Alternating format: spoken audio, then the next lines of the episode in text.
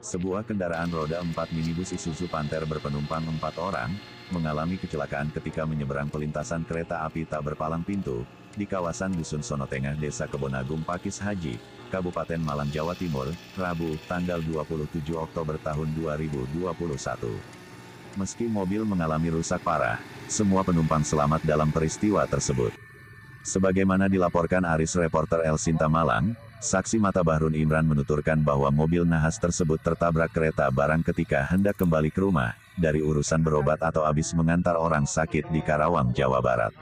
Menurut Bahrun, sopir dan penumpang selamat hanya satu penumpang yang tengah sakit mengalami cedera kaki akibat ditarik saat evakuasi. sama sopirnya penumpangnya suruh keluar keluar nggak sempat anu, tapi su- sudah keluar semua begitu kejadian Di dalam mobil saat itu ada berapa penumpang? empat empat sama sopir Empat sama sopir. Kondisinya sendiri seperti apa, Mas? kondisi Penumpang, seluruh penumpang.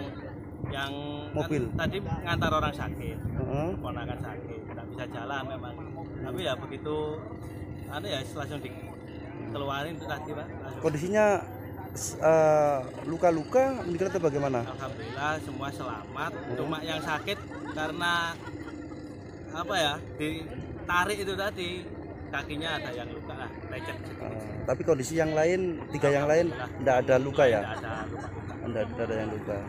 Eh, mas saat kejadian itu di apa?